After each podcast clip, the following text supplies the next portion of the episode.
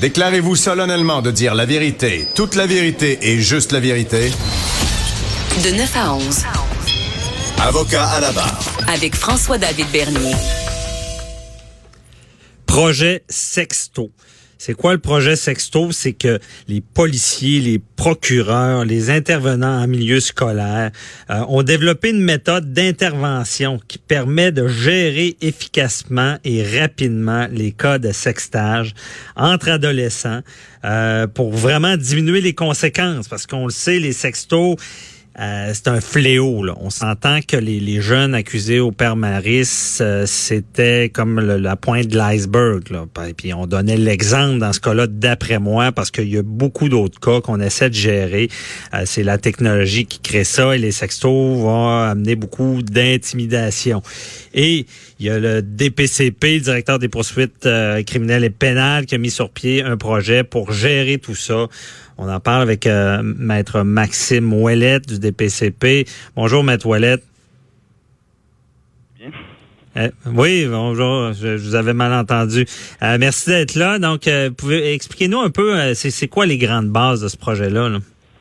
Oui, ben vous l'avez déjà dit un peu d'entrée de jeu. Hein. C'est un partenariat essentiellement, le projet Sexto, entre les services de police, le DPCP, puis évidemment les intervenants de première ligne qui sont euh, les écoles euh, qui œuvrent auprès de nos adolescents. Euh, avant d'expliquer plus en détail le projet, je pense que c'est important de définir le, le, sextage. Nous, on le nomme mhm. comme étant l'auto l'auto-exploitation juvénile. pourquoi auto-exploitation juvénile? Ben c'est un phénomène qu'on note chez les adolescents principalement. Donc des jeunes qui prennent des images d'eux-mêmes ou des vidéos euh, dans lesquelles ils se livrent, par exemple, à des activités sexuelles explicites, puis ils peuvent partager ça avec d'autres adolescents. Euh, pourquoi auto-exploitation? Ben, c'est que finalement, les jeunes se mettent eux-mêmes à risque euh, de subir les conséquences du partage de ces images-là sans leur consentement, évidemment. Puis ce qui distingue le phénomène chez les adolescents des adultes, c'est que lorsque des adolescents prennent ce type d'images et les, les distribuent, ils commettent des infractions criminelles en se faisant, étant donné que le contenu des images et des vidéos correspond à de la pornographie juvénile telle qu'on le, définit dans le code criminel. Donc c'est la C'est important de le dire, c'est que c'est pas parce que c'est un mineur qui partage ça qu'il ne commet pas ce crime-là. C'est de la pornographie juvénile. C'est exact. Euh, en droit criminel canadien, entre autres, la jurisprudence n'exclut pas les adolescents de la définition de pornographie juvénile, au contraire, mhm. euh, ni de l'application de la loi en ce sens. C'est la raison pour laquelle c'est important euh, d'œuvrer euh, et de, de, mettre sur place des mesures éducatives auprès des jeunes qui, dans la majorité des cas qu'on a pu voir là, dans les dernières années, ne sont souvent pas informés du fait que ces comportements-là sont criminels, de même que leurs parents. C'est souvent une information qui est ignorée là, par, par les jeunes qui est ignoré. Puis jusqu'où ça va dans le sens, c'est un jeune qui se prend en photo nu ou euh, fait une vidéo de lui, puis le partage volontairement. Est-ce que c'est du, du, partage de pornographie juvénile également, même si c'est lui? Ben évidemment, il y a différents contextes. Là, on doit évaluer chacun des cas au cas par mhm. cas. Euh, ce qu'on doit retenir, euh, c'est qu'un jeune qui prend des images de soi puis qui les partage avec quelqu'un d'autre, ça correspond à la, définition de pornographie juvénile, donc de distribution, possession, production même de pornographie juvénile. Euh, mhm. Donc c'est ce qu'on veut éviter parce que vous l'avez également nommé, il y a des conséquences extrêmement importantes liées à ce phénomène-là, que ce soit des conséquences physiques, psychologiques, émotionnelles, sociales, légales. évidemment, les jeunes qui commettent ces gestes-là s'exposent à des accusation criminelle. Euh, donc, c'est important de, de travailler là, en prévention. C'est ça, M. Voilet, des conséquences importantes, on en parlera, mais euh, d'entrée de jeu, est-ce qu'il y a une forme de banalisation? Les, les jeunes ne comprennent souvent pas ce qu'ils font.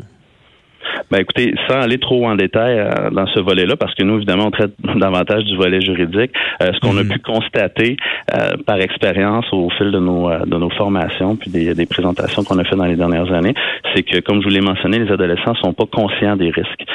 donc, sans dire qu'ils banalisent le geste, c'est qu'ils ne pensent pas aux conséquences qu'ils peuvent avoir. Donc, s'ils mhm. livrent un peu par réflexe, étant donné l'accessibilité, évidemment, aux médias sociaux, que ce soit par, pour séduire, plaire, lancer des défis. Euh, souvent, les jeunes le font parce qu'ils ne sont pas conscients des conséquences. Et c'est sur ça qu'on veut travailler également avec eux euh, dans le cadre du projet Sexto et travailler avec eux parce que ce qu'on veut là, euh, c'est éviter de, les judiciariser, comme on a vu les cas de, du séminaire à Québec, des, des maris, pardon.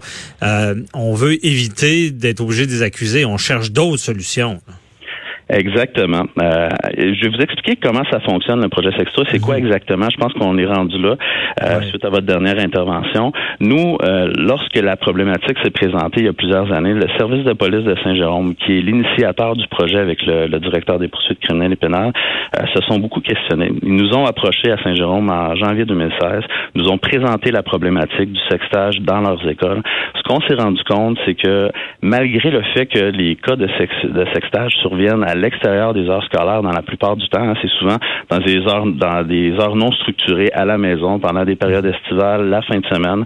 Mais les jeunes se confient euh, dans le milieu scolaire à des personnes de confiance et la problématique se transfère donc à l'école. Euh, donc d'une part, il y avait euh, un manque d'informations, de, de connaissances de la part des institutions scolaires sur comment intervenir auprès des jeunes qui commettent ces gestes-là.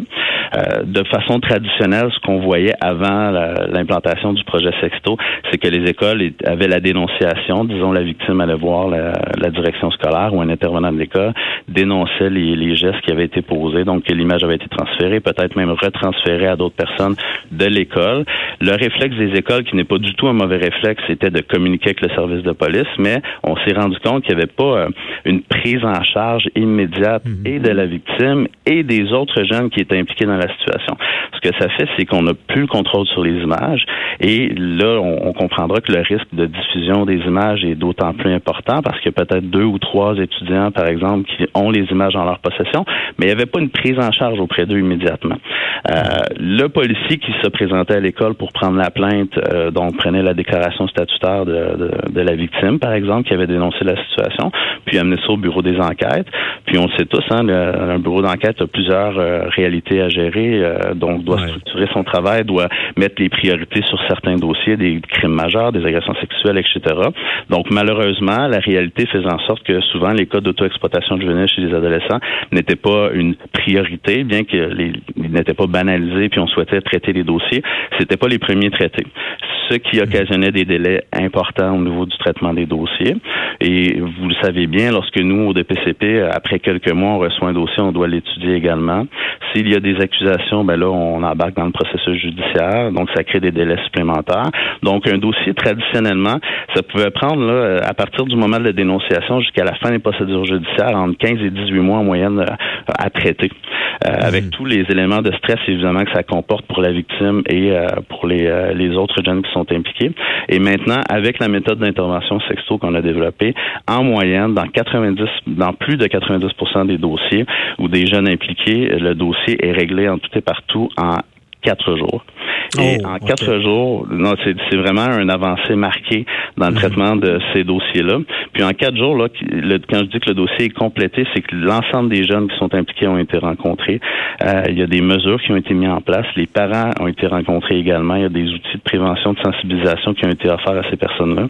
Euh, puis évidemment, nous, après quelques semaines, on demande aux policiers de faire un retour avec les jeunes qui ont été impliqués. Puis jusqu'à maintenant, écoutez, euh, c'est merveilleux. Là, la, la méthode mhm. D'intervention fonctionne à merveille comparativement à comment ça pouvait se passer là, avant l'implantation du projet dans nos régions. Intéressant. Ça vous permet vraiment de, de, gérer le problème rapidement pour limiter toutes les conséquences qu'on connaît, qu'on parlera tout à l'heure. Mais aussi, euh, ce que je voulais savoir, c'est lorsqu'on on, a ça en main, là, souvent on entend la déjudiciarisation ou les, les, les, les sanctions non judiciaires. C'est quoi ça? Ouais, ben là, écoutez, évidemment, les policiers ont une certaine discrétion au niveau des mesures extrajudiciaires.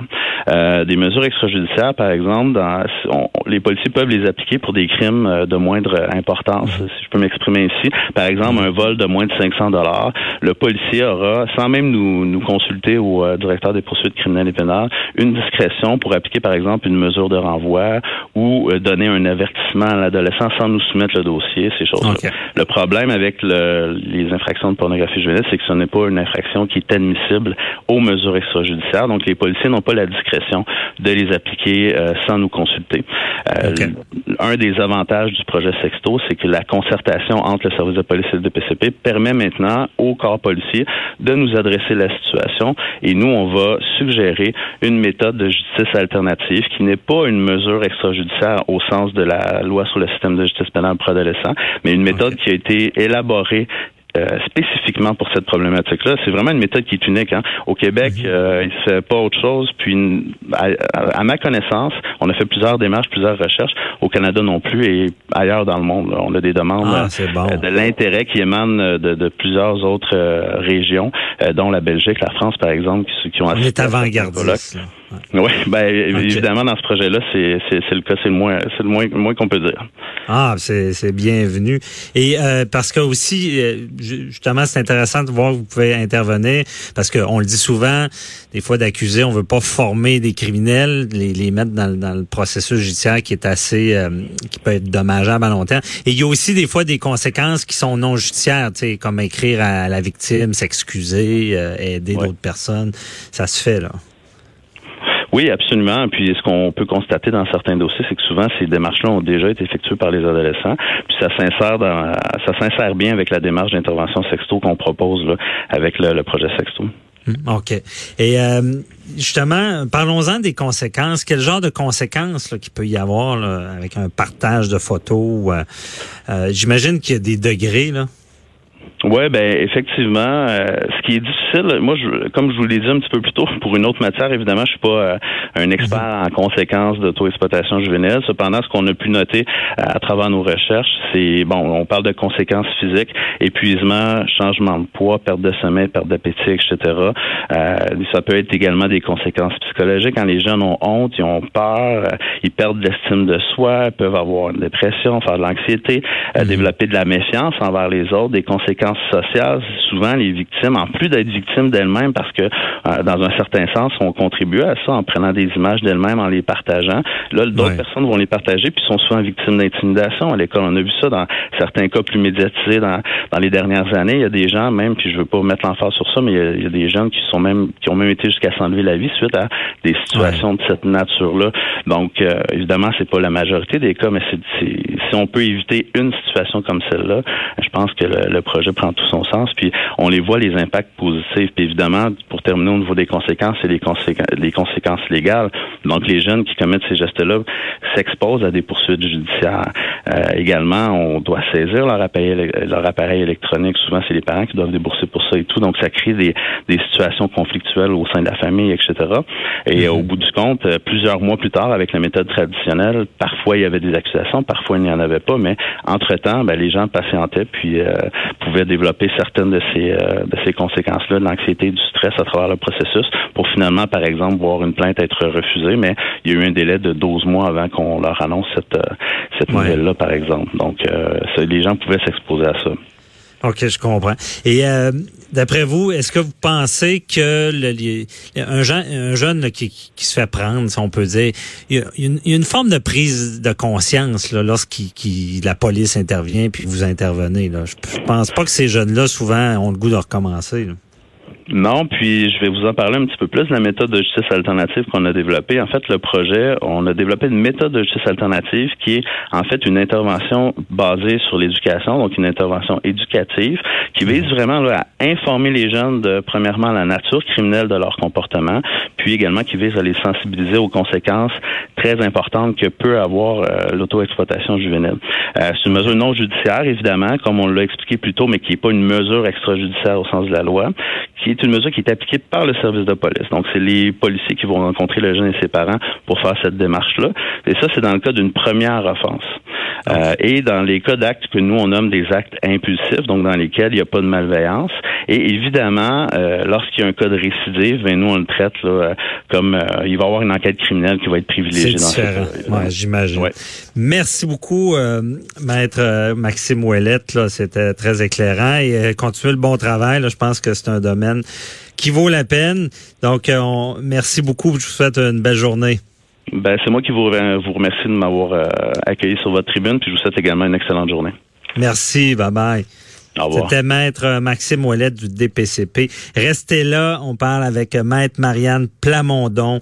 Droit du travail, la loi 21, euh, qu'est-ce que ça va changer au travail? À tout de suite.